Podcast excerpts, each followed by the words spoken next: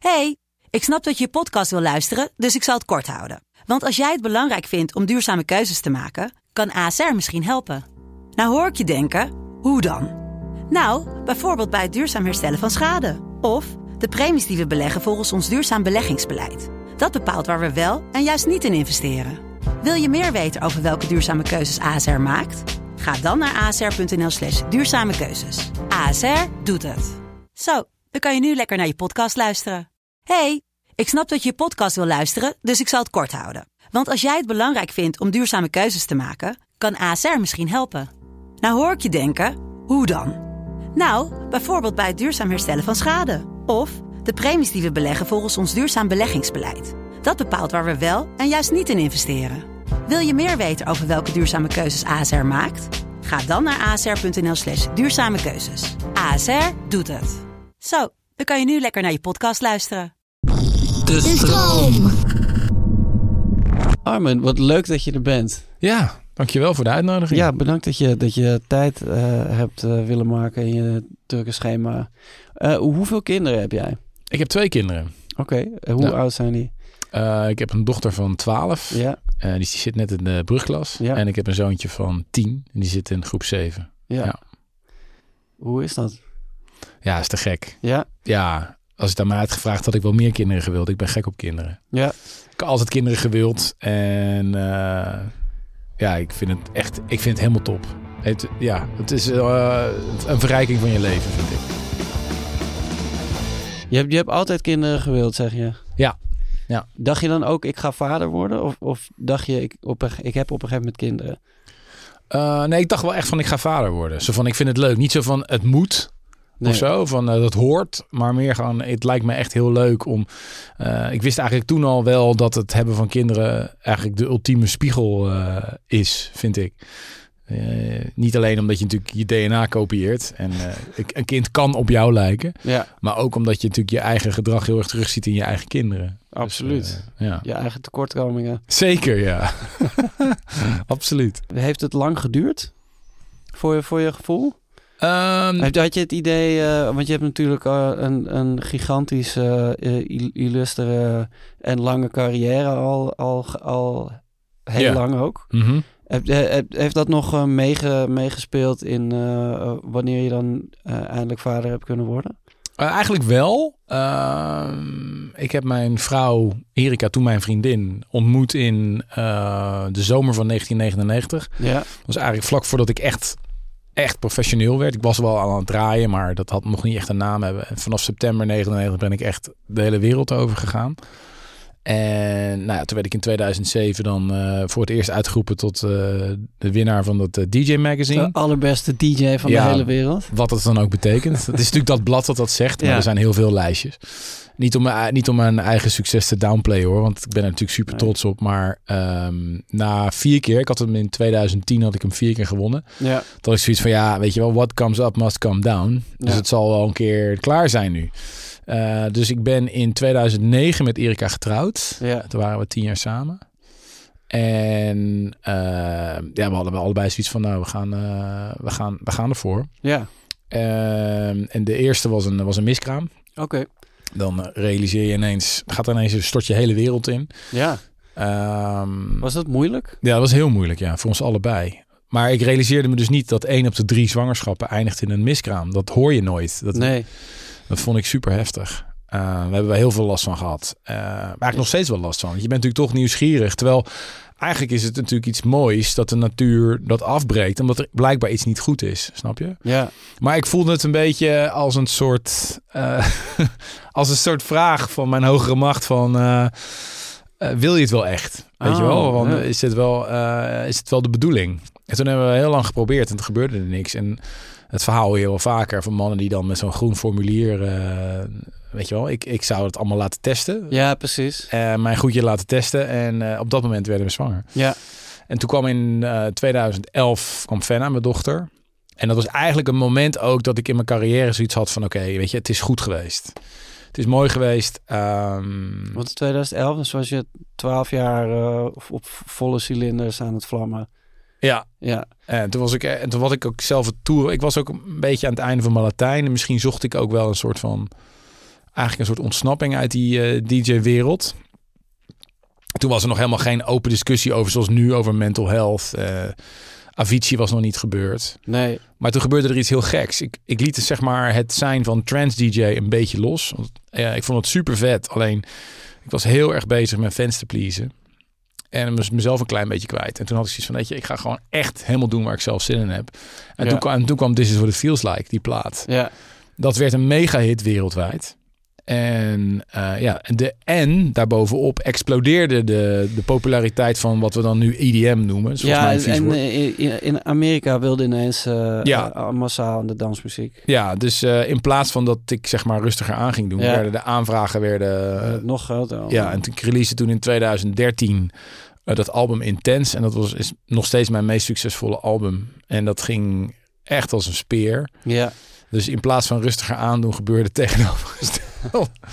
gebeurde het tegenovergestelde. Dus eh, ja, dat was wel moeilijk. Want daarvoor ging je toch ook al de hele wereld over. Ja. Zeg maar toen de trance was, was zeker eind jaren 90, begin 2000 eh, gewoon het, het, het, het meest eh, wenselijke muzikale uitje op, op heel veel plekken in de wereld, volgens Hey. mij. Je bent goed geïnformeerd. Ja, nee, ik heb het meegemaakt. eh, ja. ik was er zelf ook bij. Ehm, maar ik, ik- heb je ooit wel eens, ehm, zeg maar zonder al te veel in detail te, te, te treden over de, eh, de monetaire vergoedingen. Maar, maar eh, was het op een gegeven moment ook wel genoeg voor je? Had je ook kunnen zeggen van oké, nu... eh, ja, ja, in die tijd wel. Ja. Ja. Ja. ja. ik heb, laat ik het zo zeggen, de eerste jaren was echt sappelen. Ja, Ehm, ik heb toen wel, ja, ik heb toen wel mijn slag geslagen, financieel gezien ook. Ja, maar Ja. goed, ik, ik draaide hem ook echt drie slagen in de rond, hè. Dus Ja. ik, ik heb toen wel echt, ehm, en toen kwam die Las Vegas eh, toestand er nog eens bij. ja, Ja, Las Vegas gaat eigenlijk alleen maar over geld verdienen. zeker. Ja. Of geld verliezen, op een verkeerde manier. Het gaat in ieder geval niet om mensen en liefde. Nee, nee. Alles wat je ziet daar is, niet, is, al- is door mensenhanden gemaakt. Is niet Ja. natuurlijk. Ja. Dus toen, ging het, eh, toen ging het los. Maar hoe, eh, en, en wa- was je dochter toen al geboren? Ja. En, en heb, je, heb, je, heb je daar toen nog over nagedacht? Van moet ik dit nu gaan doen? Of, of voelde het als iets wat je dan juist wel op moest pikken? Want ik kan me ook voorstellen dat, dat eh, eh, het, het gaan doen in Amerika is toch ook wel iets wat je afgevinkt wil hebben. Ja, ik denk dat iedereen daarvan droomt om in Amerika Ja. door te breken. En het lukte mij ook, want This is What It Feels Like werd uiteindelijk eh, zelfs goud in Amerika. En ik kreeg Ja. er een Grammy-nominatie voor. Ehm, ja, de, de studio-aanbiedingen lagen voor het oprapen. We hebben ook serieus overwogen om naar Amerika te verhuizen. Ja, Ehm, dat is uiteindelijk niet doorgegaan, omdat ik eigenlijk door een tip van een vriend die in, al in LA woonde. En die zei: Ja, als je hier woont, krijg je veel, veel minder voor elkaar dan als je hier gewoon twee weken bent. En dat was ook zo. Dus ik ging regelmatig twee weken naar LA om te schrijven, te produceren. ja, En dan eh, was ik vaak veel productiever dan dat ik daar woonde. Dus dat was uiteindelijk wel een goede keus. maar, maar wat was dan de, de, in eerste instantie de overweging om dat wel te doen? Eh, nou ja, gewoon dat iedereen daar, zeker in die tijd, toen in LA zat. Ja. Eh, LA en nu is het dan meer Nashville en zo. Maar eh, alle goede songwriters, producers, iedereen zat gewoon in LA. Ja, Dus daar wilde je bij zijn. en met, met kinderen ook? Ja. Om, om, ja, om echt daar een tijdje te gaan wonen, om daar Ja. te zijn. Maar dat is uiteindelijk nooit... mijn vrouw stond er best wel positief tegenover trouwens. Maar wij hebben dat nooit doorgevoerd gewoon. Ook omdat ik eigenlijk over de hele wereld ging draaien. En het ging doen, ook in Azië ging het los. En Ja. in Zuid-Amerika ging het los. Dus het zat, de noodzaak zat er niet echt in. Was je dan ook veel weg op het moment dat je, je dochter net geboren was? Ja, ja hoe, dat- hoe, is dat? Nou, dat was achteraf gezien eh, eh, was dat natuurlijk helemaal niet fijn. Ik heb mijn vrouw zeker in de begintijd eh, heeft dat veel zelf moeten doen. En Ja. dat, daar heb ik natuurlijk best wel, ehm, ja, als ik daar nu op terugkijk, wel spijt van, ja. En ik doe het nu ook volledig anders. Eh, kijk, in die begintijd is je rol als vader natuurlijk misschien wat beperkter, omdat dat is, eh, ja, ik, ik vind dat ik mijn verantwoordelijkheid daarvoor moet nemen, maar heel vaak was het toch gewoon Erika die dat op zich nam. Wat ik eigenlijk waar ik best wel last van had. Want ik wilde dat ook doen, snap je? Ja, Eh, maar eh, vaak is dan toch de, de- zeker in die tijd was de first point of contact was, eh, was mijn vrouw. Ehm, dat heb ik wel ingehaald hoor. Want ik, ja, ik vind het een soort stom stereotype beeld dat de vrouw eh, voor de kinderen zorgt en de man dat niet. Want ik vind gewoon, ik heb ook een verantwoordelijkheid. Dus ik heb dat echt helemaal, eh, ben het echt helemaal anders gaan doen in 2020. Ja. Heb je, heb je daar nog over nagedacht hoe je dat dan aan moest gaan pakken? Qua, Nou, de- de- want die, die boekingen blijven natuurlijk gewoon doorgaan. Nee, want toen wij zwanger waren in 2011, toen dacht Ja. ik dus, ik ga het rustiger aandoen. Weet Ja. je wel? Eh, ik Oh, ga- dat was ook echt specifiek, Ja. helemaal specifiek die periode. Ja, want ik dacht van, nou, nu komt mijn dochtertje. Dus weet je wel, ik, ik heb nu die, eh, die nummer 1 wel binnen. Ja. Dat is allemaal wel oké. Eh, en ik wilde ook eerlijk gezegd meer gaan produceren. Dus ik wilde meer thuis zijn. Ik wilde me meer met radio bezig gaan houden. Want radio is een andere grote liefde van me. Ja, En ik had die clubs wel gezien. Maar het was... Het, het explodeerde. Weet Ja. je wel, die festivals werden groot, jongen. De podia Ja. waren... Je stond gewoon elk weekend voor 40, 50.000 man te draaien in die tijd. ja. En dat was echt bizar. Niet alleen ik hoor, maar heel veel Nederlandse DJ's. Eh, dus het was ook wel een hele gave tijd. Want we hebben in die tijd ook bijvoorbeeld die Intense Tour gedaan. Eh, we begonnen toen in de Ziggo Dome. En toen eh, 30 stadions over de hele wereld. Nou, dat was vet, jongen. Met 30 Ja. man daar. En dat kijk ik nog steeds met een warm gevoel op terug. Dat was wel ook wel een van de mooiste tijden. Maar ook heel moeilijk, omdat ik natuurlijk inderdaad weg was bij de personen Ja. waar ik het meeste eh, bij wilde zijn. Ja. Maar, maar en hoe, eh, eh, hoe, hoe rijmde je die twee situaties met elkaar dan?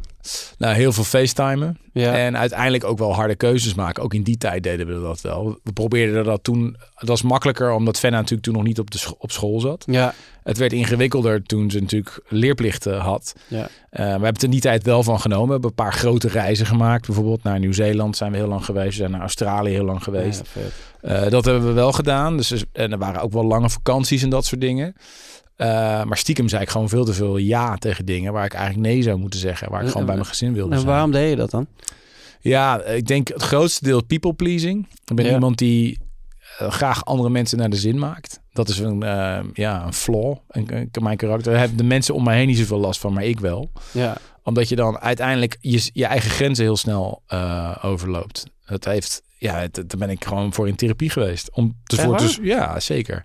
Om ervoor te zorgen dat ik ja, wat meer naar mijn eigen gevoel ging luisteren. En niet ging proberen iedereen om me heen maar naar de zin te maken. maar dat lijkt me heel ingewikkeld als je zoveel, eh, ja, hoe zeg je dat? Eh, fans hebt en, en zoveel plekken in de wereld waar ze het tijd van alles van je willen. Ja, dat is ook heel ingewikkeld. Maar dat heb ik, heb ik moeten leren. Ja. Dat heb ik echt moeten leren. Ook, ik heb ook in, ben ook in die vaderrol gegroeid, zeg maar, wat dat betreft. Ik heb mijn, ja, dat, gewoon moeten leren van... oké, ik ben nu over mijn eigen grenzen gegaan. Ik zal hier nu eh, op een andere manier mee om moeten gaan. Ja. Want hoe, eh, eh, hoe ben je dan in, in zo'n therapie terechtgekomen dan? Ik was gewoon helemaal niet happy. Nee, Ik was gewoon totaal niet happy met mezelf vooral. Wat- wanneer was het?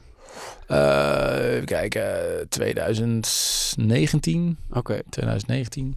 Eh, vlak voor COVID heb ik toen ook echt eh, radicale keuze gemaakt.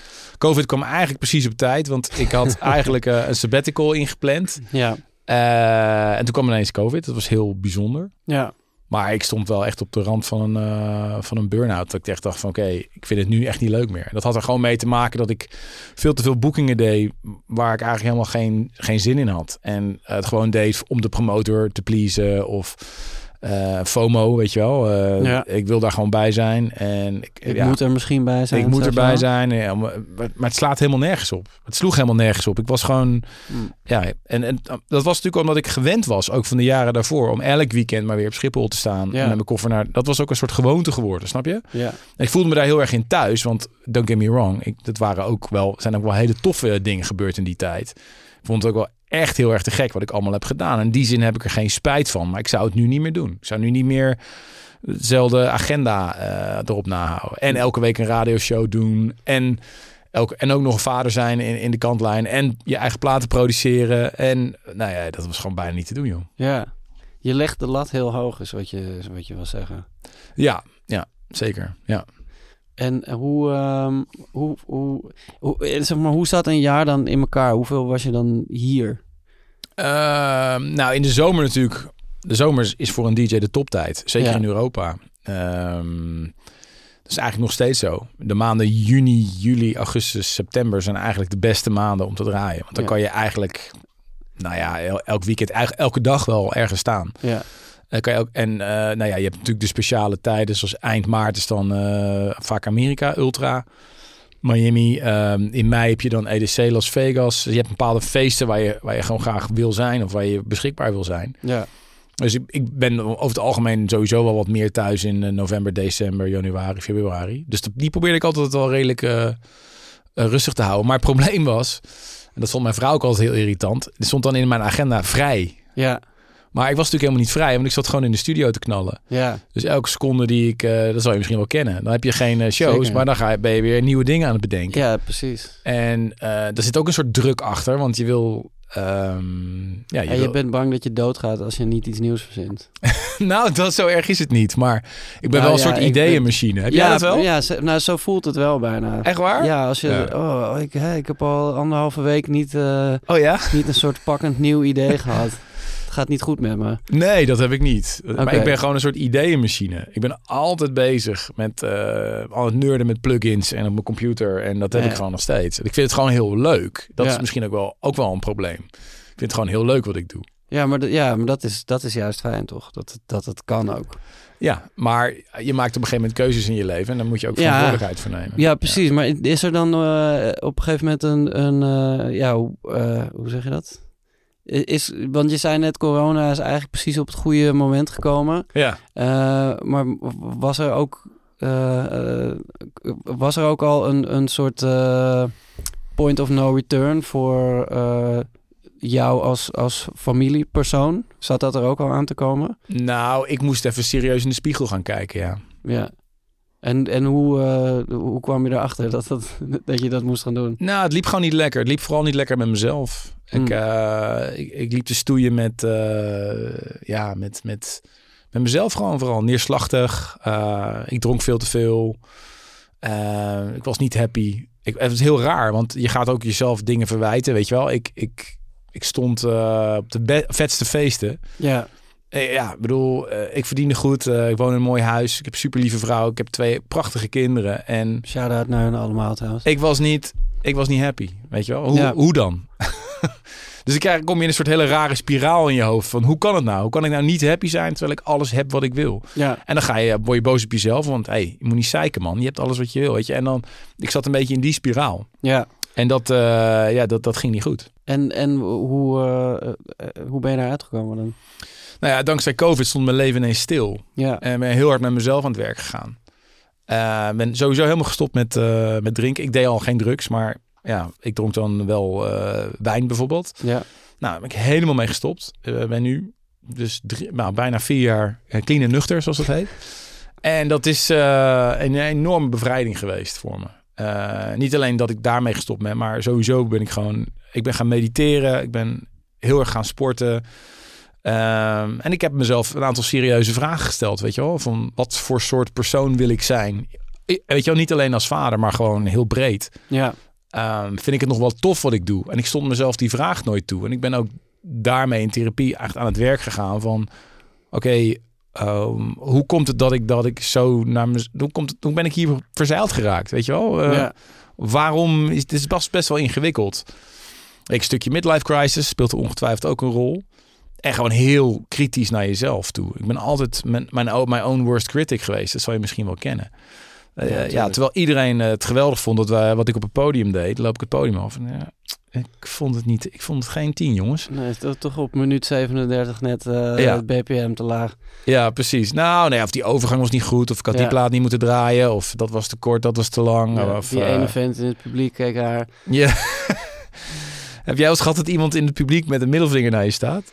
Eh, ja, heel lang niet meer. Maar wel gewoon dat ze kijken op een manier dat ik denk van... Ja, of een eh, laserpen in je Dit gezicht. vind ik niet relaxed. Nee, ja, precies. Dus, en, en dat kon ik voor mezelf moeilijk eh, slikken. Want ik vond eh, dat, het allemaal maar dat het allemaal maar geaccepteerd moest zijn. En daar ben ik natuurlijk nu, daar kijk ik nu heel anders naar. Als ouder komt het wel eens voor dat je jezelf een beetje vergeet. Gelukkig denkt Lazy Vegan wel aan jou. Zij zorgen dat je goed kan eten zonder schuldgevoel. Ze maken heerlijke diepvriesmaaltijden die heel voedzaam zijn. Met allemaal lekkere groenten zoals romanesco en boerenkool bijvoorbeeld. Mijn persoonlijke favoriet op dit moment zijn de Korean noodles in deze prachtige knalroze zak.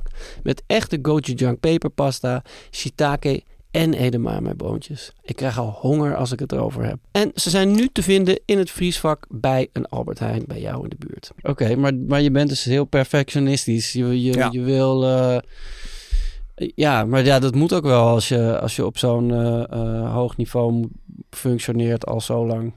Ja, maar dat, je, je hebt altijd een keuze.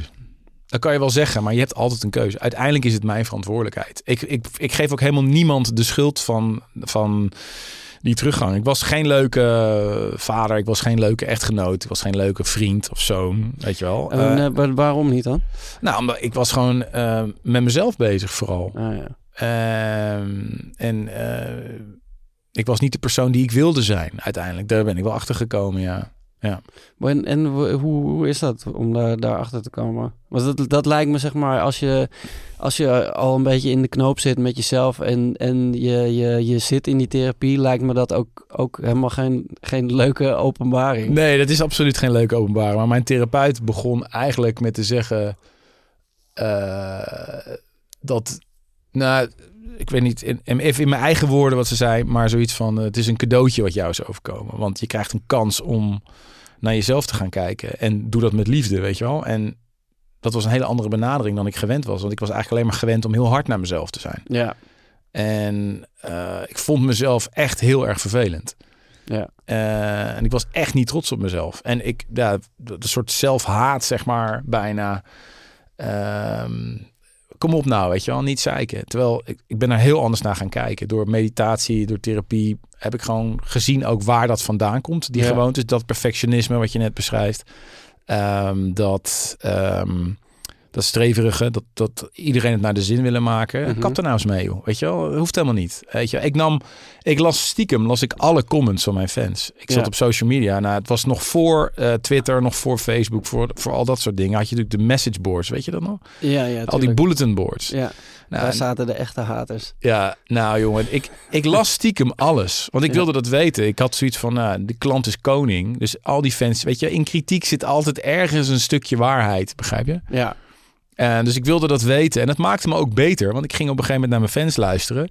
Maar dat betekent ook dat ik iets eigens aan het weggeven was. Omdat ik mijn fans wilde pleasen. ja, En daar ben ik helemaal mee uitgeschreven. ja, Ik ben gewoon, nou, als je die plaat niet leuk vindt, is het prima. Dan luister je, luister je hem toch niet? ja. Weet je wel? En die, eh, die ja, middelvingermentaliteit had ik wat eerder moeten hebben, zeg maar. ja. Ja. Maar en je, je zegt ook dat je, eh, dat je geen leuke vader was.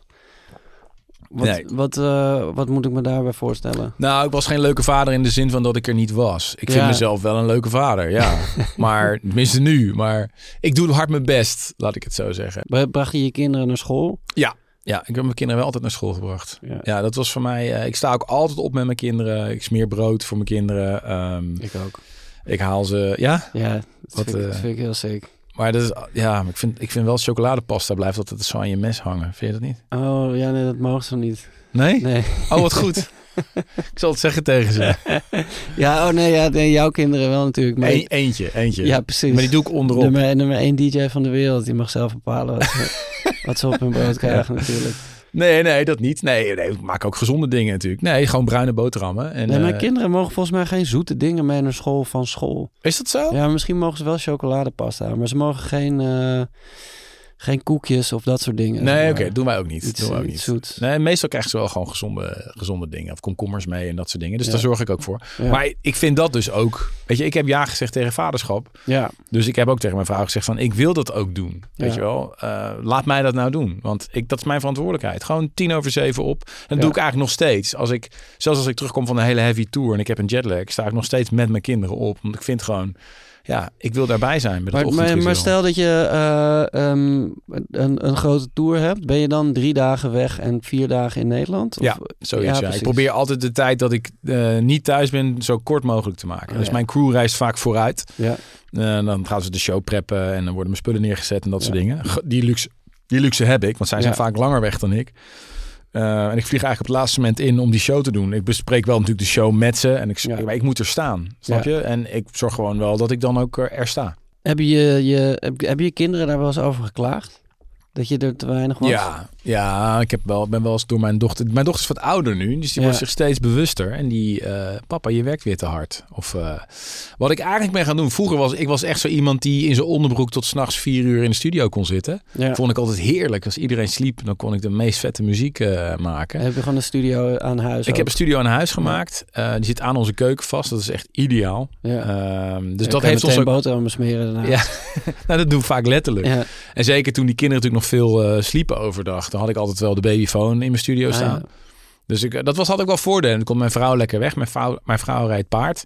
Ah, ja. En doet ze heel graag. Zeker. En eh, dus jij kon dan dat ook wel doen. Dus we hadden ook wel voordeel van het feit dat ik natuurlijk bijvoorbeeld door de week was ik vaak thuis. Ja. Dus ik kon wel kids ophalen van een kinderdagopvang of eh, weet je wel. Dus dat had, had ook wel voordelen hoor, stiekem.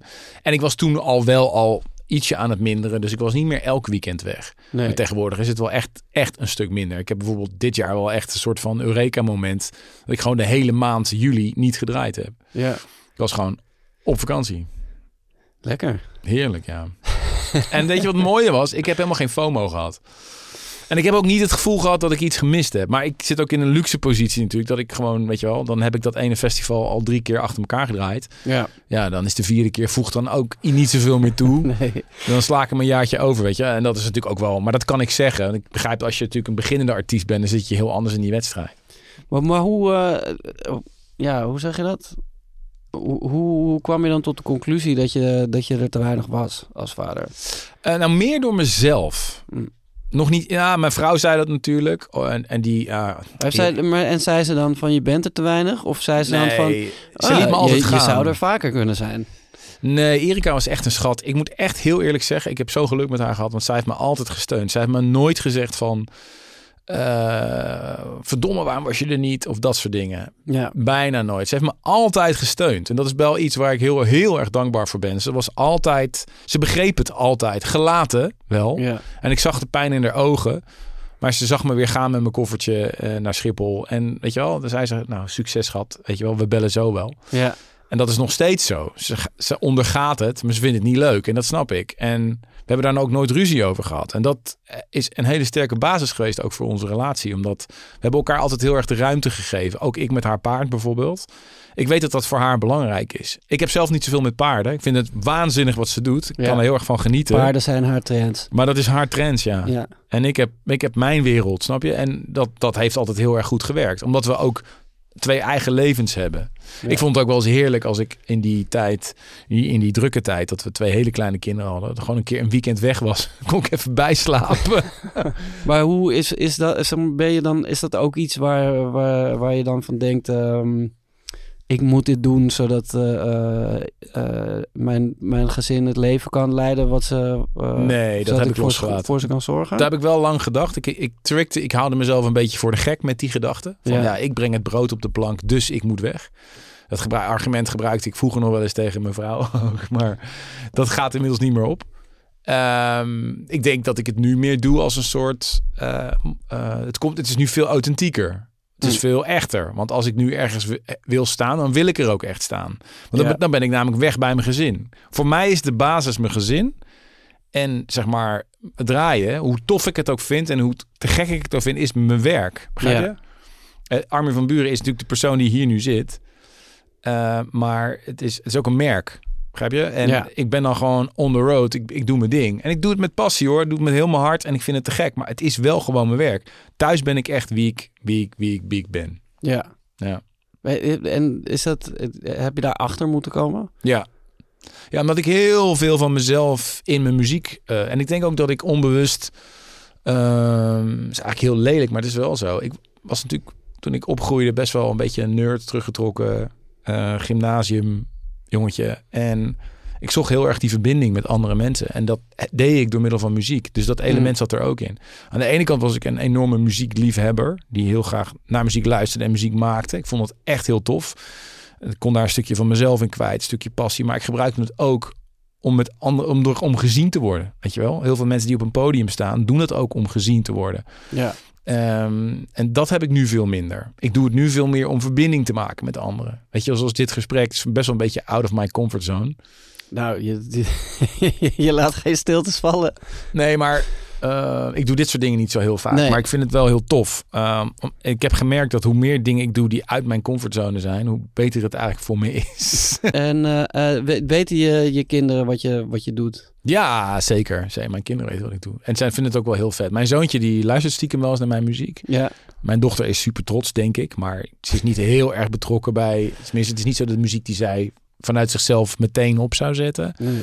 Maar ik denk wel dat ze trots is, ja. Ja, zeker. Maar en eh, eh, snappen zij ook dat jij heel hard, eh, nou ja, dat, dat klinkt misschien een beetje gek, maar dat jij heel hard werkt, dat je, dat je echt alles op alles zet om de dingen precies te laten zijn zoals je wil Ja. dat ze zijn? Ja, en ik ben ook... Ik ben zelf wel bang dat ik, dat ik de lat voor ze daarom heel hoog leg. Ja, Ik- ik dat kom- was inderdaad mijn bruggetje. Oh, Oké, Dat, dat, ik dat maak een bruggetje voor je. Ja, nee, dat, dat vroeg ik me af, zeg maar. Als je, als je zo hard werkt, is, is dat ook iets wat zij overnemen of waar, waar, waar, waar je misschien bang voor bent dat ze, dat, dat hun zal beïnvloeden op die manier? Nou, zeker door therapie ben ik erachter gekomen hoe, hoe je door je... Je wordt eigenlijk geboren en dan ben je voor de helft af. De andere helft krijg je gewoon mee tijdens de eerste 18 jaar van je leven. Want die zijn zo bepalend. Ehm, en dan moest ik in therapie achterkomen dat ik eigenlijk heel veel van mijn ouders heb overgenomen. En, en van de situatie waar ik in, in ben opgegroeid. Ik heb een onwijs gelukkige jeugd gehad. ja, Ik heb hele lieve ouders die nog steeds bij elkaar zijn. En die, eh, die er nog zijn. Dat is een groot, eh, groot geschenk, denk ik. Eh, maar mijn vader moest heel hard werken. Die had een huisartspraktijk.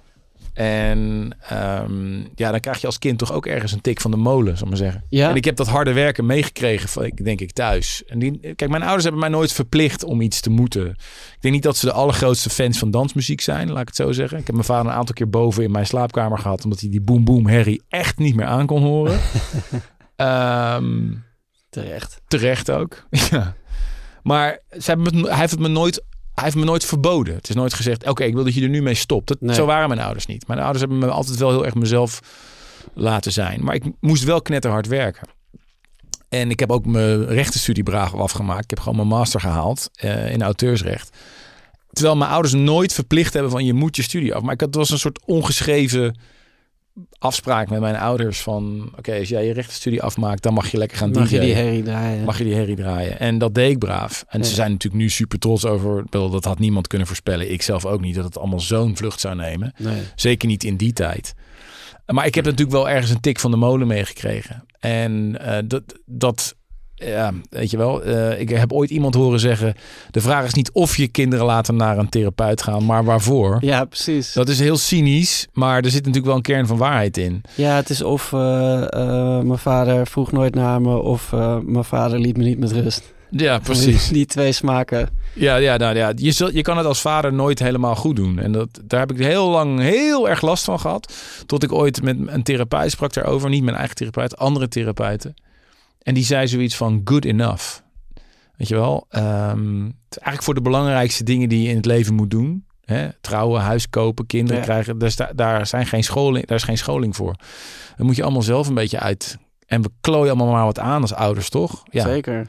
ik in ieder geval wel. Ja, nee, ik denk iedereen hoor. En eh, het is een illusie dat je dat perfect kan doen. Dan heb je de perfectionist weer. Ja, Maar ik denk vooral dat ik ben me heel erg bewust van mijn rol als vader. Dat ik in godsnaam mijn kinderen niet te veel dingen op wil. Aan de ene kant waren mijn ouders wel wat strenger. Die, weet je wel, die waren wel echt heel erg bezig met mijn cijfers op school en dat soort dingen. ja dus Dat- hebben ze in die zin toch wel gepusht op een bepaalde manier. Nou, niet gepusht. Want ik denk als ik, als ik HAVO had gedaan en geen VWO, hadden mijn ouders het ook prima gevonden. Maar had je HAVO? Ja? Had, had het wel gemogen? Had wel gemogen, ja. Maar dat was een soort van... Ja, het, het werd nooit gezegd, maar... Ja, dat mocht eigenlijk niet. Dat weet ik niet. Had, ik had precies hetzelfde namelijk. Is dat zo? Ja, ik zat ook op het gymnasium. En ja, het was gewoon te veel voor mij. Oh ja? Eh, ja, ik heb het uiteindelijk wel afgemaakt, maar het, het was gewoon echt net te veel. En als ik HAVO was gaan doen, dan had ik dat zonder, eh, zonder gedoe gewoon af kunnen ronden. Maar en dat, ja, het werd nooit echt helemaal uitgesproken, maar het was toch ook niet echt een optie. Ja, grappig. Nou, dat is een beetje... eh, dat, dat, is- dat is een beetje wat ik bedoel met de lat voor je kinderen niet te hoog willen leggen. Ja, Eh, ik, wil wel, ik wil vooral dat ze zichzelf kunnen zijn. Er zijn ook zoveel interviews, met name in Amerika, die dan vragen van... And has your son showed any sign of talent yet? Zo van, jouw zoon wordt toch wel jouw opvolger? Ik zeg, alsjeblieft zeg, laat hem in godsnaam zichzelf worden. Op een gegeven moment had hij interesse in pianoles. ja, Eh, ik heb toen een waanzinnig leuke pianoleraar gevonden, want ik wilde stiekem eigenlijk ook weer op pianoles. Ja. En eh, die heeft mijn zoontje echt een jaar lang mega enthousiast kunnen krijgen. Want daar kwam hij bij ons en dan, nou, op een gegeven moment zat mijn zoontje gewoon piano te spelen. Echt bizar. En op een gegeven moment had hij er gewoon genoeg van. Ja. Hij was gewoon klaar mee. Toen, toen heb ik ook gelijk tegen Erika gezegd: Oké, we proberen het nog één week. Als hij het dan niet meer leuk vindt, dan stoppen we gewoon. Dus die pianoleraar is nu mijn pianoleraar. Hij komt nog wel braaf elke week. Want ik heb nog wel braaf pianoles elke week. Maar ik wil het me zo niet door de strot duwen. ja. En hoe oud was hij dan toen? Eh, nou, dat is eh, denk ik acht, acht of negen. Ah ja, oké. Ja, dus ik, ik wil vooral niet dat het hem tegen gaat staan. En ik wil vooral niet dat hij iets gaat doen wat hij van zijn vader moet doen. Ja. Het mooiste wat je kan worden in het leven ehm, ben jezelf. Maar je bent zelf nooit Heel af, mooi. denk ik. En je bent nooit af. Want je bent volgens mij de je hele leven uiteindelijk een beetje op zoek naar jezelf. Want het- ik, volgens mij is de wereld van binnen net zo mooi als de wereld van buiten. Alleen die moet je allebei ontdekken. Jouw relatie met de wereld is...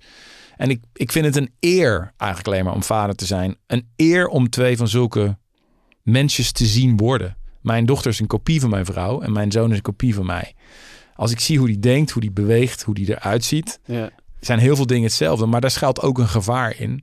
Namelijk dat je alles op je zoon gaat projecteren. ja, zeker. En laat hem in godsnaam zichzelf zijn. Dat is iets, meer, iets wat ik meer tegen, tegen mezelf zeg dan tegen jou of tegen de luisteraar. Ja. Gewoon, ik wil dat hij zichzelf wordt. En ik wil hem alleen maar daarbij steunen.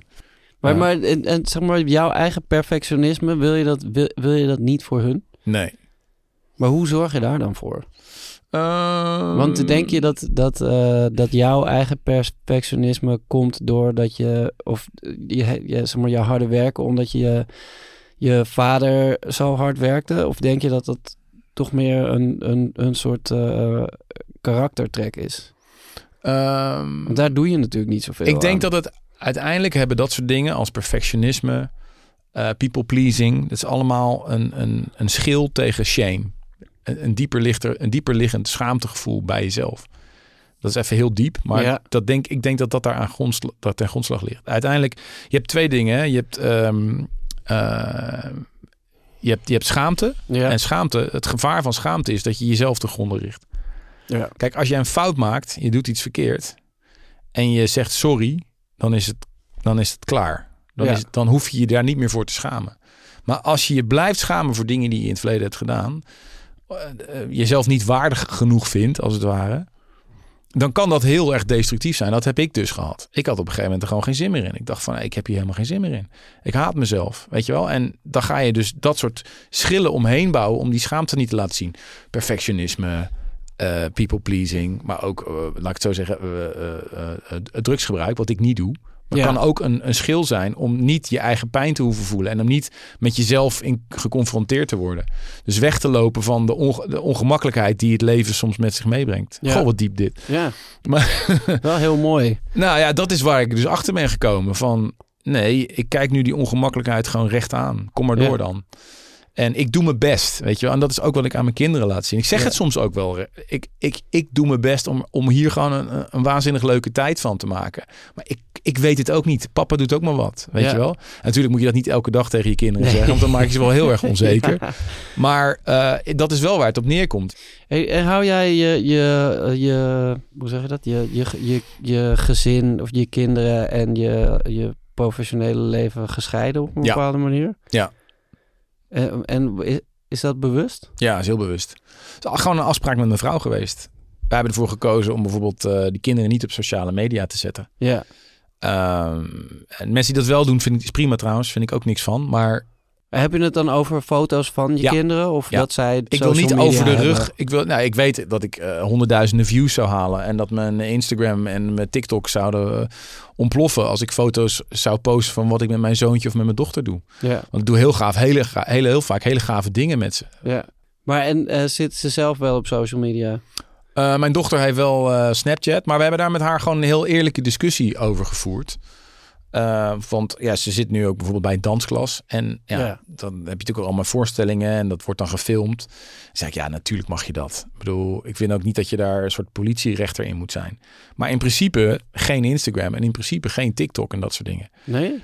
niet- maar niet omdat, ze, omdat het verslavend is, omdat het slecht voor ze is, maar gewoon, wij willen ze daar een beetje van eh, beschermen. Kijk, als ze straks 18 zijn, mogen ze zelf die keuze maken. Ja, Eh, maar dat is gewoon een afspraak met mijn vrouw geweest. En ik, ja, eigenlijk voel ik me daar heel goed bij. Maar en is dat dan, ehm, heeft dat dan ook nog iets met jou te maken? Of is dat echt puur uit Ja. ouderlijke bescherming? Nee, dat heeft ook echt iets met mij te maken. Ja. Want dan zijn, dan zijn het de kinderen van.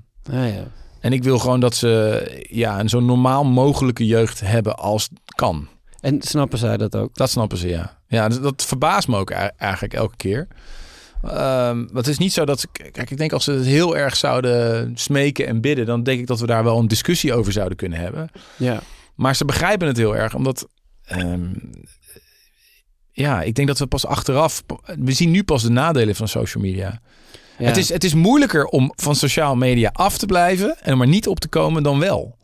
Ja, zeker. Het is een soort eh, een, nieuw, een nieuw soort curse geworden.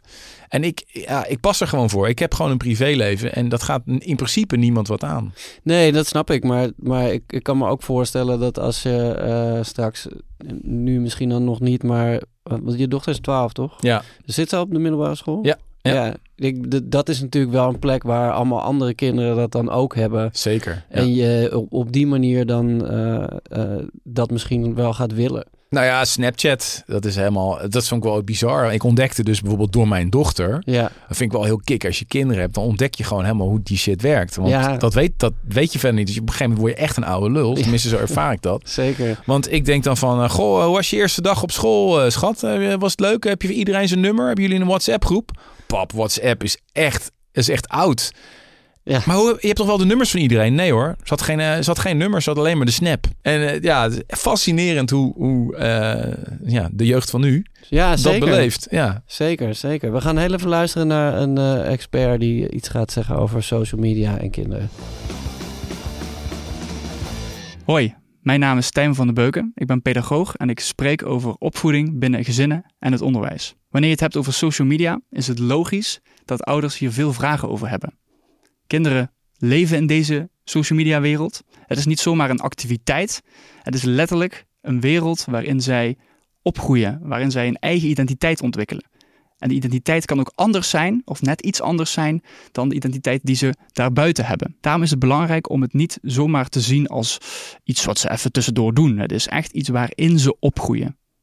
Ben daarom ook niet te streng als het gaat over social media. Probeer niet van ze af te pakken. Probeer niet heel erg te beperken. Natuurlijk, wanneer er bepaalde conflicten ontstaan rondom social media, kun je het er wel goed met ze over hebben en heel streng over hebben. Wanneer er bijvoorbeeld grenzen worden overschreden, wanneer mensen gaan schelden, wanneer mensen eh, gaan pesten online. Maar het is belangrijk om te beseffen dat, dat ze binnen die wereld waarin ze zichzelf ontwikkelen ook privacy mogen hebben. Privacy, dat is een kinderrecht, dus probeer niet al die chats te door, doorspitten. Probeer niet alles te controleren, maar laat ze daarin ook vrij. Het is wel belangrijk voor jou als ouder om je te verdiepen in die taal van die eigen wereld. Hè? Want omdat ze in die wereld leven, is daar een bepaalde taal die daar heerst. Dus probeer je te, te verdiepen in sowieso die verschillende platforms. Weet het verschil tussen TikTok, Instagram, Be Real. Weet wat daar speelt. Want op dat moment kun je ook dat gesprek op een gelijkwaardige manier aangaan met dat kind. Waarvan akte? Ja. Nee, ben ik heel erg mee eens. Ja, ik vind toch ook wel. eh, eh, het blijft lijp. Maar dat, dat denk ik inderdaad. Zeg maar, wij hebben het natuurlijk eh, meegemaakt dat het er niet was, dat het er wel was en hoe het dan nu is. Ja. Maar mijn kinderen die, die zijn geboren in een wereld waar, waarin dat gewoon allemaal al, al aanwezig is. Dus, dus het, is, het is er gewoon. Nou, het mooiste voorbeeld daarvan was eigenlijk mijn zoontje die eh, op zijn PlayStation. eh, ik had natuurlijk tegen de wens van moeders stiekem mijn oude PlayStation bij mijn zoontje op zijn kamer gezet. En die ging dus lekker gamen. En die was op een gegeven moment een soort van hooked. Ja, En eh, maakte mijn vrouw zich best zorgen over. En terecht, want hij zat echt heel lang te gamen. En toen liep ik naar boven, eigenlijk om hem te verbieden om te gamen. En toen liep ik zijn kamer in. Toen was hij aan het praten, maar er was niemand. Er was geen vriendje of niks. Maar toen had ik ineens door dat hij dus... ja, Hij was aan het racen met zijn vriendje. ja. Toen dacht ik ineens, wacht even. Dit is gewoon de nieuwe manier van spelen. ja het is gewoon een, een, een sociaal evenement. Ja, zeker. Dus ik, weet je, en toen heb ik ook tegen Erika gezegd, ja, ik ga dit niet verbieden, want hij is gewoon met zijn vriendje aan het spelen. Ja, Dit is gewoon spelen. Ja, het is niet, zit niet bij elkaar in de kamer. En dat vinden wij als ouders heel gek. ja. Maar hij heeft daar zijn sociale contacten. Hij had een heel netwerk ja, ja, ja. opgebouwd en dan zit hij te Fortniten. En dan heeft hij allemaal gesprekken met zijn vriendjes ondertussen. En soms zit een vriendje ook naast hem. Ja. Want dan neemt die vriendje mee van school. Maar dan gaat hij tegen andere vriendjes uit zijn klas. Gaat hij zitten Fortnite. Dus nee, het, het, het is wel degelijk een, eh, een onderdeel van hun eh, psychosociale ontwikkeling. Ik heb nog een klein cadeautje voor je. Oh, echt? Het is niet de nieuwe Mario. Wat is dit dan, joh? hey, is dat een discobol? Ja, Een discolamp. Oké. Te gek. zodat je thuis ook lekker een beetje kan, eh, kan discoen Die had ik nog niet. kinderen. Hey. Oh, dat is wel cool. Dit zijn van die, eh, van die, dit zijn die bandjes die Fenna maakt. Oh. Ja, nou, Ja. dat is speciaal voor haar. Oh, wat cool. Nou, wat lief joh. Dankjewel. Eh, heel erg bedankt voor eh, je tijd en, Ja, graag eh, gedaan. en het gesprek. Ik vind het zo leuk dat jij eh die hier zo voor inzet. En eh, heel, heel inspirerend ook al die verhalen. Ja, ik eh, kan niet anders. Ik, als, ik heb vier kinderen. Ik ben gewoon volledig vader. Ja, ik snap het, ja.